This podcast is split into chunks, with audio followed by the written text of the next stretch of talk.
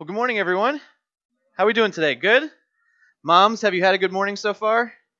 I hope so, right? We're, we're glad. We are grateful for you. We're also, like Pastor Andrew said, we also recognize that today can be a little bit of a difficult day.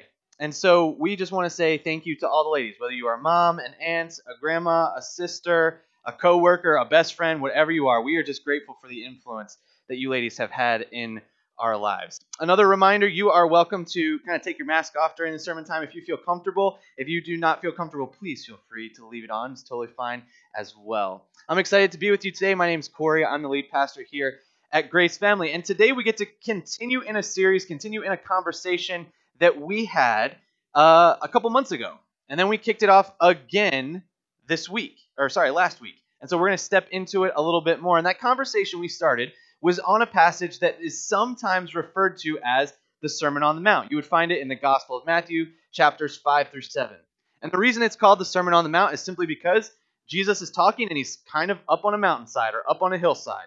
And so at this point in his life, he was having a lot of people that wanted to come and listen to what he had to say. So it's a little bit easier for him to find an elevated spot and to preach and teach to as many people as he could. And one of the big themes that we see as a part of this conversation that Jesus has with the people that are around and then that we can kind of glean from today is he talks about and thinks about what it means to be part of the kingdom of God. And I reminded us last week that if we have decided to follow Jesus, then we are then also a part of the kingdom of God. And so if that's true, then our priorities change. That what is normal for us, how we live our life, how we think about the way that we interact with others, that changes because we then are not just thinking about what goes on here on this earth, but we're thinking about God's kingdom as well. And so the cool thing is, if you're here or you're listening online or you're driving down the road months from now listening to podcasts, wherever you're at, if you are not already a follower of Jesus, you get to just kind of listen. And maybe you're here or maybe you're listening or whatever because your mom said, You are coming with me to church today, and you had no option but to say yes. And so if you're here today and that's part of it, we we are glad to have you and you get to lean in and kind of just see is what Jesus is saying, is it worth it for me to follow that? Because if you haven't decided to follow Jesus already, this isn't necessarily what Jesus is talking about with you. But if we are followers of Jesus, if we have made that decision and we would recognize ourselves as part of the kingdom of God, guess what? We have to look at what Jesus is teaching in these verses and we have to be ready to apply them because what we read last week, one of the verses we read last week says, if you are part of the kingdom of God and you don't live your life this way, then you are wrong. And so we have to lean into some of this stuff and say, what is it that Jesus is calling me to, and how am I going to live it out in my life? And one of the things that I introduced us to last week was this idea of new kingdom norms. What's different? What's new? We know the norms here on earth. We know what it's like to live in this world and what's normal and what's not. But many of us have been in situations where maybe we don't know what's normal. And we have to recognize again, if we're part of the kingdom, there's a new set of norms that we have to ascribe ourselves to, and that should become part of our everyday life because of who we are in Jesus, if we are his followers.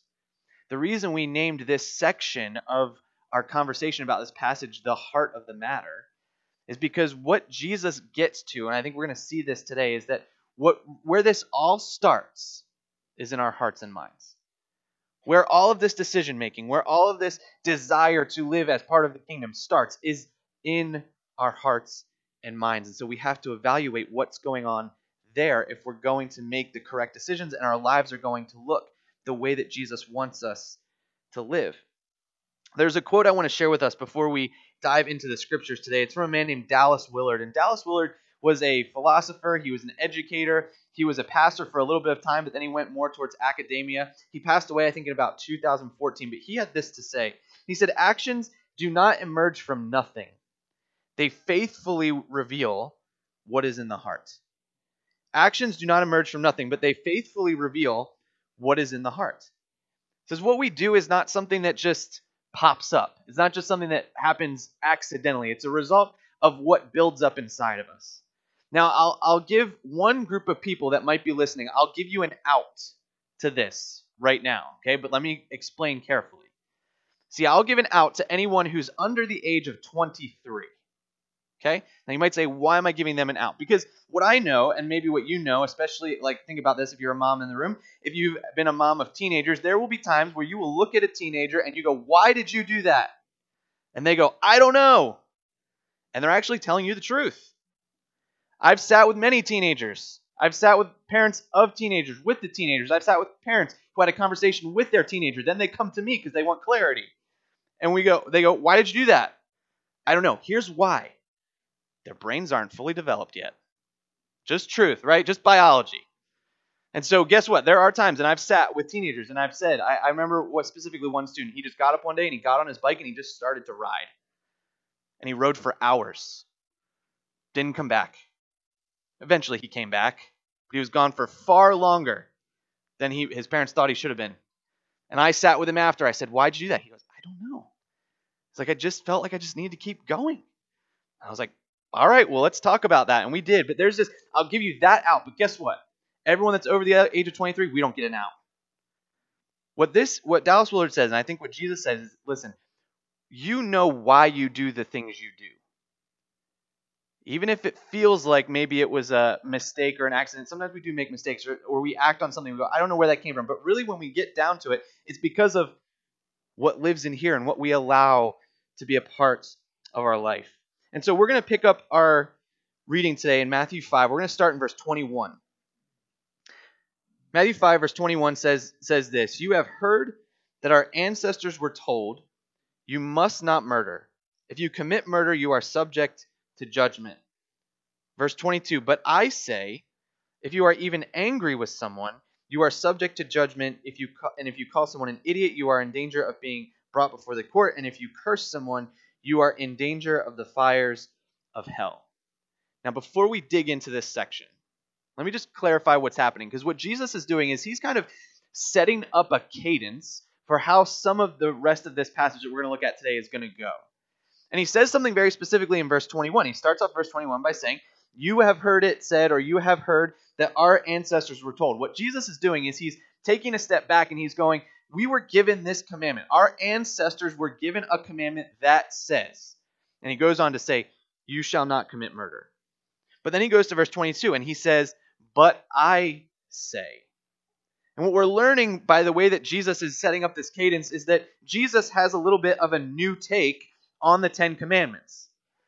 And this is where our conversation we had last week is so important because and if you missed it you can go back on youtube you can listen to the podcast. I would invite you to catch up in that way. But what we talked about last week was jesus said to the people he was teaching i'm not here to abolish the law i'm here to fulfill it. He said that because he knew in the next few minutes what he was going to say was we got this commandment our ancestors got this commandment but i'm going to tell you this and some people in the audience would have been looking at him and saying you're taking away the 10 commandments and you're doing it wrong what he wanted them to understand was that he wasn't just taking away the Ten Commandments and throwing them away and saying they weren't important. He was taking them and he was expounding on them in a new understanding of what it would mean to live in the kingdom moving forward. So he has a new take on the Ten Commandments, and he leans into that to help us understand how it might look different moving forward. Just in case you haven't heard the Ten Commandments, or you don't know all of them, or you can't remember them all, I want to run through them really quickly in very short order, okay? We'll find these in Exodus chapter 20, and I'm just going to give you the short version of every one, right? Just in case you don't remember them all. So in Exodus chapter 20, verses 1 through 12, we find the first five. The first one is this have no other gods. What does that mean? It means don't worship anything other than God. That could be an idea, it could be an activity, it could be some other God that has a name, right? Don't worship anything other than God. Number two, don't have idols. So don't create anything that you are going to bow down to or worship. Number three, don't misuse God's name. This is where we get the idea of don't take God's name in vain, right? Number four, observe the Sabbath. So take a break, have a rest. God did it, you should do it too. Number five is honor your father, father and mother. And then when we move to Exodus 20, verses 13 to 17, we get to what Jesus just talked about. Number six, do not murder. Number seven, do not commit adultery. We'll get there in a little bit. Number eight, do not steal. Number nine, do not lie. And number 10, do not covet. So they were given all of these years and years and years before. Their ancestors were handed these. And Jesus is specifically going to a couple of them, and he's bringing this back up and saying, You know this commandment, but let's lean into it in a little bit of a different light and understand what it means for those of us who are in and part of the kingdom of God today. So let's go back and read verse 21 and 22 again. 21 again, you have heard that our ancestors were told, You must not commit murder. If you commit murder, you are subject to judgment. And that comes from Exodus 20, verse 13, also Deuteronomy 5, 17. But I say, let me expound on that. If you are even angry with someone, you are subject to judgment. If you call someone an idiot, you are in danger of being brought before the court. And if you curse someone, you are in danger of the fires of hell. Now, we read this. We dig into 22 a little bit. Feels like Jesus is being a little bit extreme, doesn't it? If you're even angry with someone, you're liable to judgment. Now, if you've heard Bible stories, your mind would automatically go to the time where Jesus is in the temple, he gets really angry, starts flipping tables and making a whip, and goes crazy on people. So now we have to understand, we have to think through okay, so if Jesus is saying if you're going to be angry and it's going to cause you judgment, how can he then act out of anger and do something that's super, like you're like, I've never flipped tables on anybody, I've never been that angry, right? How can he be in both those camps? How is that okay? Well, when we look at this verse, what we what we have to understand is there's there's actually a build up that Jesus is wanting us to understand. There's a build up to this anger. So he starts with anger. And then he goes, "You are subject you're subject to judgment if you call someone an idiot." Now, again, we have to understand what this means. Usually, at least in my life, when I use the word idiot, it's kind of in a joking, passive way right? I might be joking with somebody and go, Oh, you're such an idiot. And it's just like a laughing thing, right? I'm not being mean. It's someone I know well. It's just kind of a joke. Okay? Usually. But the question is, what would it what would it take for you? And this is the idea behind the word that's here. What would it take for you to literally stare someone in the face and tell them they were an idiot in order to tear them down? That's not something that I typically do. I hope it's not something you typically do. But there would be an intent there to look at them and to cause them to feel like less of a person, to feel like they weren't good enough. And then Jesus goes one step further and he says, And if you curse someone, you are in danger of the fires of hell. Now, this one we don't see in our culture a lot because some of our culture has moved away from spiritual things. But the understanding, the idea behind what this is talking about is almost saying, you're not worth going to heaven. You're not worth saving. For us, it would be almost like looking at you're not even worth Jesus' time to save. There's a deep progression here from anger to tearing someone down to, ta- to saying they're not even eternally worth it as a human being. And there's a, that starts with anger and it moves forward. And so what Jesus is saying is if you allowed your anger to build up towards someone to the point where that's the type of attitude you would have towards them, you would have taken the life out of them, not physically, but you would have taken the life out of them as a person. We wouldn't ever, I hope, we wouldn't ever say to somebody, look them in the face and say, You're not even worth Jesus' time. But if we did, what would it accomplish? We would ruin that person's day. They would think about that probably moving forward for a long time. It would cause them to feel like they were less than. This is a deep understanding of what it means to be angry and the buildup that can come if we continue to store that anger inside of us. And what we understand, what we talked about with Dallas Willard and what Jesus is teaching us is that our actions always show what is going on in our hearts. Our actions always show what is going on in our hearts. Let me go back and just give us another example of just like a hypothetical situation that could happen. So let's just imagine that you were at lunch or dinner out at a restaurant with, with some friends. And you are sitting there, you ordered a cheeseburger, right? And your waiter comes back and they drop off the food, and the food that they place in front of you is a chicken sandwich. Okay? So they got the order wrong. A normal healthy human being in that moment would stop the waiter, say, "Hey, sorry, uh, this isn't what I ordered," and that waiter would then come back and say, "Oh, I'm so sorry. Let me let me go get your food." Right? They'd bring your food. Maybe you got your food two minutes later than everybody else, but that would be the end of the conversation, right? No problem. Not going to be an issue.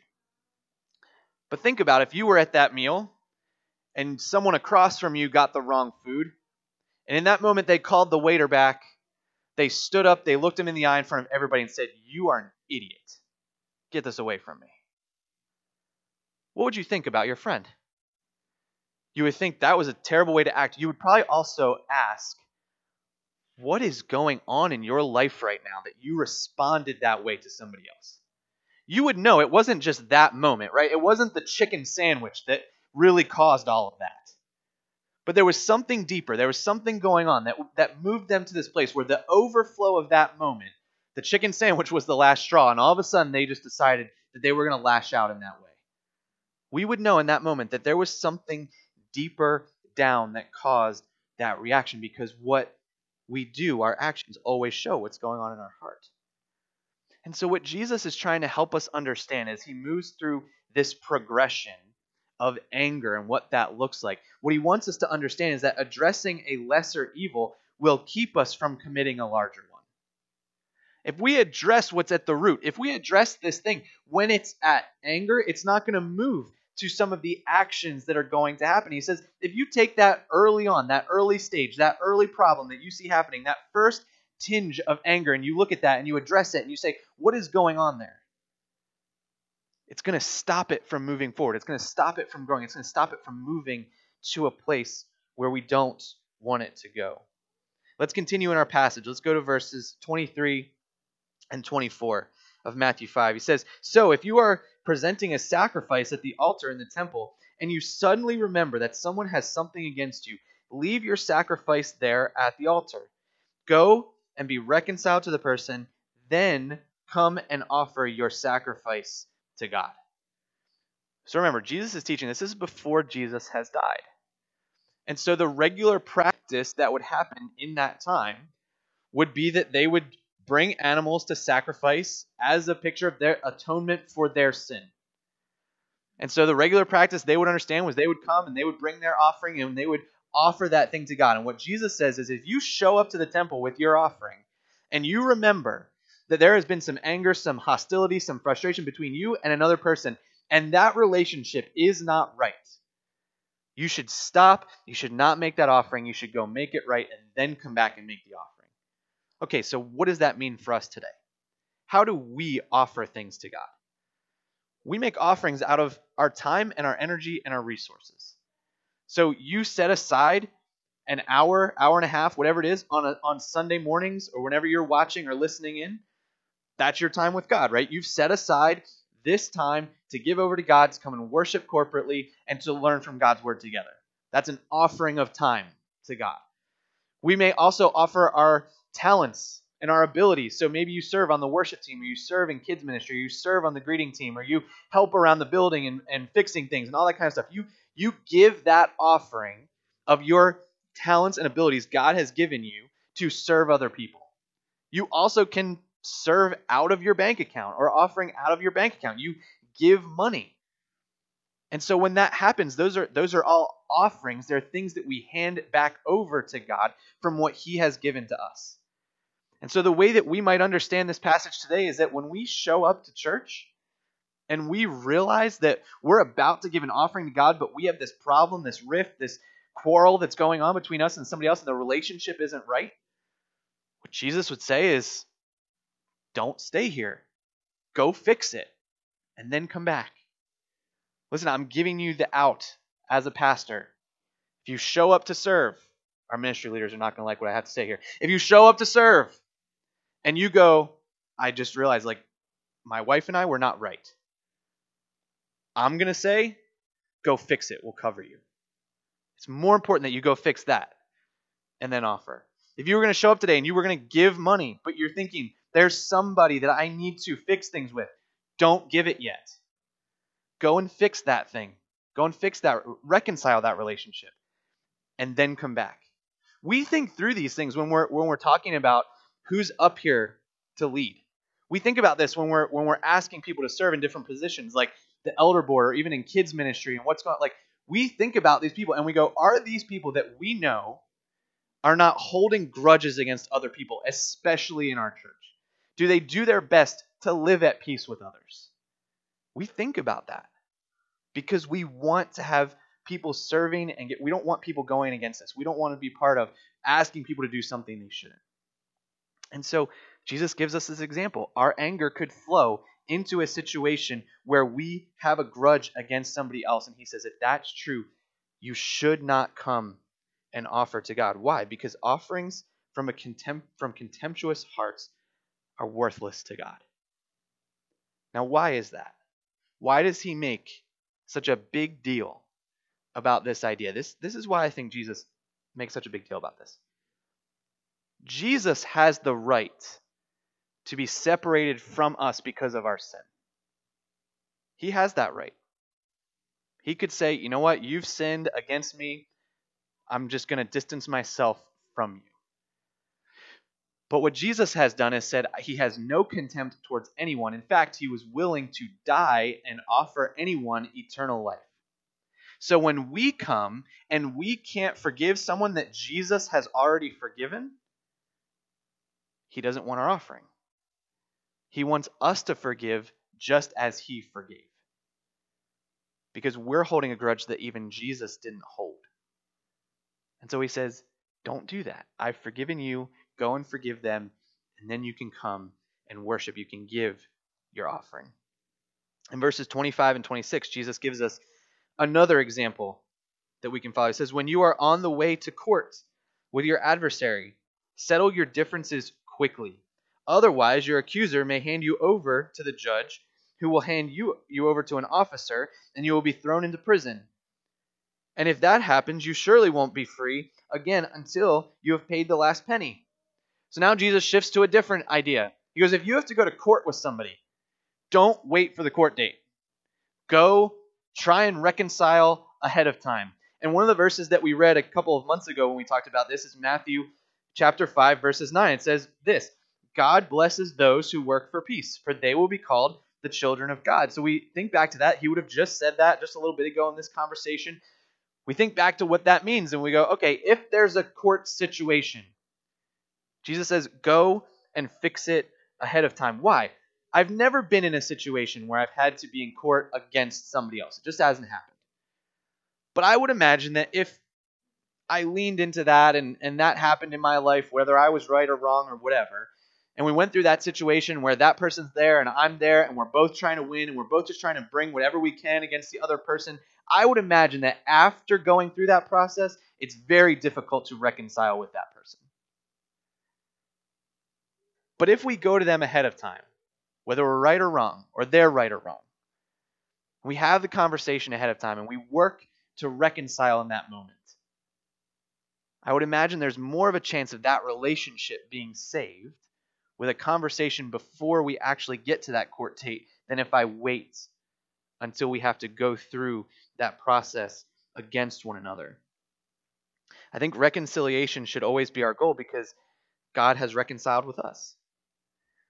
Reconciliation should always be the goal simply because Jesus and God have, has already reconciled with us. You know, when we talk about this idea of, of new kingdom norms and understanding what's different, what the world would say is if somebody takes you to court or you have the opportunity to take someone to court, throw the book at them. Take every opportunity you can. Get every penny out of them that you can. Jesus says the opposite. He says, go and fix it. Go and make it right ahead of time. Don't set yourself against someone more than you need to. I think this is so important because when we think about what Jesus did for us, this is what he actually did. In fact, if we have sinned, and we all have sinned, we've all done wrong things, guess what? We've all got an appointed court date. It's called the judgment seat. Jesus doesn't wait for the judgment seat, right? He came ahead of time. He came before the court date and said, I'm going to do everything I can to reconcile with you. And so, if Jesus was willing to show up way ahead of time to give us the opportunity to reconcile and to be forgiven of that sin, to, to figure out the differences so that when we get to the judgment seat, when we get to the point where God sees us and he looks on us to see if we have sin, he sees Jesus instead. That's what we should do for other people. We should engage them early on, not try and lean in, not try and bring the book against them, but that we would do everything we can to reconcile with them. Jesus kind of switches gears. He goes back to another commandment here in verses 27 and 28. He says, You have heard the commandment. Again, right? He's going back to the Ten Commandments. You have heard the commandment set that says, You must not commit adultery. But I say, anyone who even looks at a woman with lust has already committed adultery with her in his heart.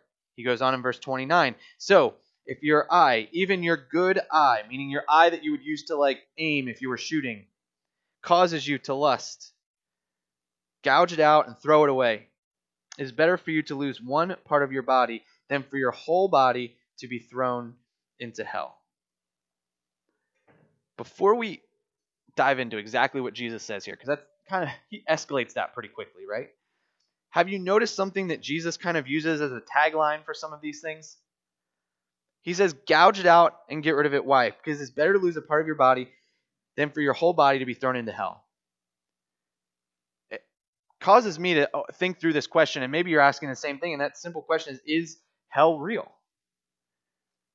You know, this is a conversation that goes on around Christianity a lot today.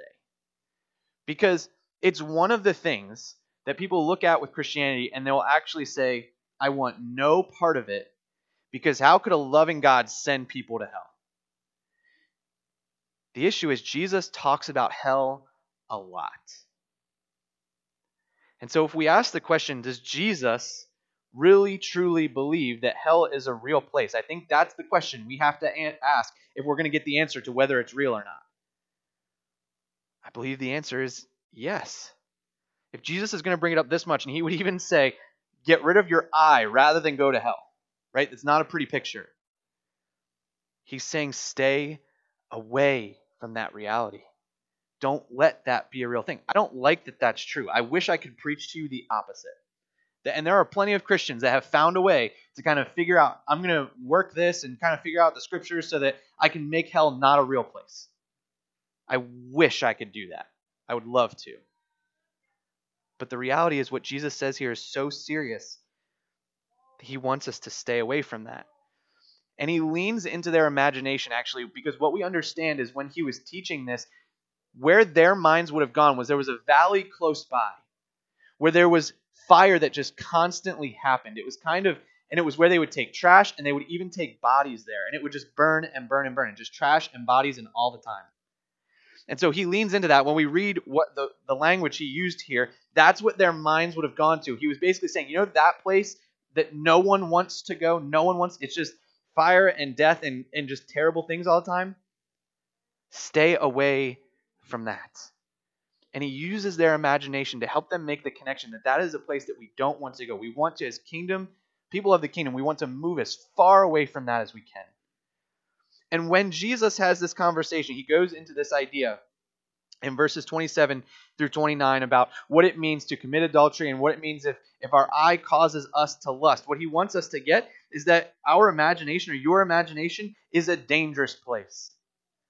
There's been a lot of really good things that have come out of imaginations, right? Some of the greatest minds in our world have thought up these ideas that have become a reality, and we are super thankful for them, right? the fact that we are able to have phones that work from anywhere on the planet, I'm pretty happy about that. Whoever's idea that was, that was awesome, right? There's a lot of really good ideas that have happened in some great minds. Someone's imagination came up, but Jesus also knows that if we allow our minds to go to the wrong place, it can be a very, very dangerous place. And it's almost a cliche to say this, but what we know is like someone that has an affair, it doesn't happen in 24 hours. It wasn't someone who woke up one day and just goes, oh, yeah, I think I'll do that today. There was a process. There was an idea that popped into their mind one day and they didn't get rid of it and they kind of just allowed it to stay. And then a couple weeks later, they were thinking about how they could maybe start the conversation with that person. Then a few months later, they were thinking about how they could rearrange their schedule to hide some things, right? There was a constant movement in that direction because their imagination they allowed to dwell on something. And so it moved them to a place where they did not want to be. Our last verse, verse 30 for the day, says this And if your hand, even your stronger hand, the hand that you use, it's your well being, it's what you use to work, it's what you need to make money, causes you to sin, cut it off and throw it away. It is better for you to lose one part of your body than for your whole body to be thrown into hell. So again, he has this idea. He goes into if there is a part of you that causes you to sin, get rid of it. Don't allow it to stay. As we wrap up our time together today, there's, there's an analogy I want us to kind of understand and think through as to how we apply what Jesus is talking about in this passage. And the simplest way I can say it is this What lives in the harbor of your heart will eventually set sail. What lives in the harbor of your heart or in your mind will eventually set sail. What do I mean by that? I, just want you to imagine that the things, the feelings, the emotions you have, the, the actions that you're going to do, they, they live inside you, like we've talked about, right? They start in anger. They start in a good, there could be good things there too. They could start out of love or joy or whatever. And you, you keep them in your heart, and, and there's just this harbor where the ships are. But here's what happens the longer the ships stay in harbor, the more they get filled. You could start with just an angry feeling one day towards somebody, and then the next day there's an angry feeling, and that gets put there. And then there's another angry feeling, and that gets stored up. And then there's another angry feeling, and that gets stored up. And what happens with a ship that gets fully loaded? It sets sail, it takes off to where it needs to go. Listen, this is what happens if we allow these things to hang out in our heart. We load them up and load them up and load them up, and eventually the ship will set sail, and it will become an action that we didn't even expect it to become it will move to a place where we didn't want it to be. Our imagination, our thought process of what we were going to do, what we thought we were safe in, builds up in that ship and it finally goes. And all of a sudden, we've done something that maybe we didn't even plan on doing, but we allowed it to become what it could become in our hearts. I want to make a very specific definition so that we understand what this means. Harboring sin is different than being tempted to sin. So, harboring things, keeping things inside of us that shouldn't be there, it's different than just being tempted and moving away from something, right? You can be tempted and say, I'm not going to do that thing. I'm going to step away from it. I'm not going to do it. You could be in a store one day and just go, man, that would be great if I could just grab that and walk out. Really small little temptation, but you were maybe able to just go, that's silly. I don't want to do that. I'm going to get in trouble. I'm just going to keep walking, right? That temptation was there momentarily. You're not harboring anything. But the harboring would be you walk past that thing, man, I wish I could just walk out with it, right? You come back the next day, just walk by. I wonder how many people are like watching me right now. By the way, when I worked at Best Buy, we had people just watching cameras. Okay, so don't steal anything from stores; they'll catch you. But all of a sudden, it just starts to become, I want that. How can I get it? What can I do? And one day, maybe you find yourself walking out of the store with it. You didn't plan on it two weeks ago, but it just happened. So harboring sin is different than being tempted. And if we can identify the temptation and move away from it, it's going to be okay. But it's when we allow those things to set in and we continue to go back to them, they, they become a problem. I think Jesus built kind of a progression here as we understood this today. We talked about anger, and then we talked about lust, and then Jesus talked about if your hand caused you to do something, cut it off. I think he moved from a feeling, anger, to a desire, lust, and then to action. I think the way we can understand this is that sinful feelings lead to sinful desires, and sinful desires lead to sinful actions. We have to think about where it starts. It started with a feeling, it started with anger, it started with frustration, it started with not feeling like I have enough. And if we allow it to progress to the the feel or sorry, the, the desires, we need to stop it. We need to recognize it. We need to move it backwards. But when we let it get to actions, now it's it's fully gone and the ship has sailed. So the question, the challenge for us today as we evaluate how we apply this is what ships do you need to sink? The best way to get rid of these things is when we realize there's something harboring in our heart that shouldn't be there, we sink the ship we get rid of it. In fact, there's a term for this. When you sink your own ship so no one else gets it, it's called scuttling. You decide it's worth it that you would just lose this, get rid of it, rather than have somebody else take hold of it. In fact, this happened at the Battle of Yorktown. That was the decisive battle in the Revolutionary War. The Continental Army had pushed the British back kind of to the waterfront, and they had a problem because the French had showed up with their ships. So they're kind of hemmed in on both sides. And about a week before they surrendered, the British realized that the French were going to take their ship. And they actually scuttled the ship right there in harbor. They said, I would rather get rid of this rather than allow somebody else to have it. This is what Jesus is talking about when he makes the analogy of gouge out your eye or cut off your hand.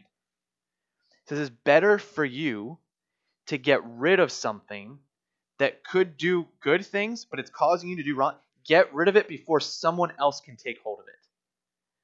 The worst thing that can happen is for us to store these ships in the harbor of our heart and then allow Satan to make them set sail. That's the worst thing that could happen. And so, as people who are followers of Jesus, as people who are part of the kingdom of God, we have to evaluate what what am I allowing to get in here? What am I allowing to be up here? Are my feelings correct? Are the feelings that I'm having, are the feelings that I'm dwelling on, are they positive things? Are they things that Jesus would want me to dwell on? Are my desires, the things that I want, the things that I think I need, are they positive? Are they good? Or do they move me away from Jesus? Are the actions, the things that I'm allowing myself to do, are they good or are they bad? And when we can recognize that and we have that constant inventory that we take of what's going on inside of us, what does it do? It stops the ship from being filled and it stops it from getting to a place that we never wanted it to get in the first place. You know, the interesting thing that Jesus does with these commandments is he says, you know, we were taught don't murder, we were taught do not commit adultery. Jesus makes it more difficult, doesn't he? Because what you could have done in that situation was, oh, okay, don't murder. All right, well, I can just, I can hate that person, I can dislike that person, I can be mean to that person. As long as I don't kill them, I'm fine, right? And uh, I'm, I'm not to commit adultery, but I'm to think about things that I, I can think about, right? As long as I don't take that action, I can still follow that rule. Jesus says, no, you've got to be way more ahead of the game than that. Our internal lives should also reflect what we want to live out as kingdom members. And so we've got to think about and take inventory of that daily, weekly, to make sure that nothing's living in here that will eventually set sail. So, my challenge to us this week what ships do you need to sink? You could have a conversation with somebody else about that. What are you seeing in me? What are the things that I need to get rid of? That's vulnerable, isn't it? Figure out what those things are so that we can evaluate this week so that our actions, our feelings, our desires don't become the actions that we never wanted them to become.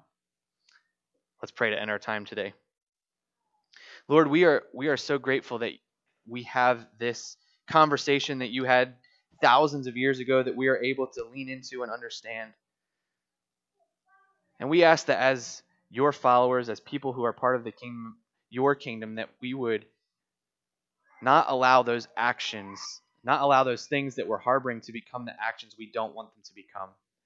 We ask that you would make it clear to us what is in our hearts, in our mind that shouldn't be there, that we would engage with that, that we would make sure that we're not allowing things to live there that shouldn't be there.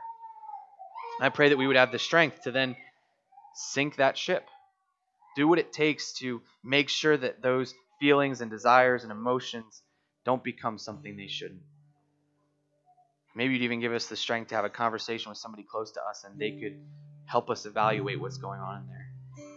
We pray that we would honor you even in our private lives and what goes on in our hearts and minds, and that you would be glorified there as well. In Jesus' name, amen.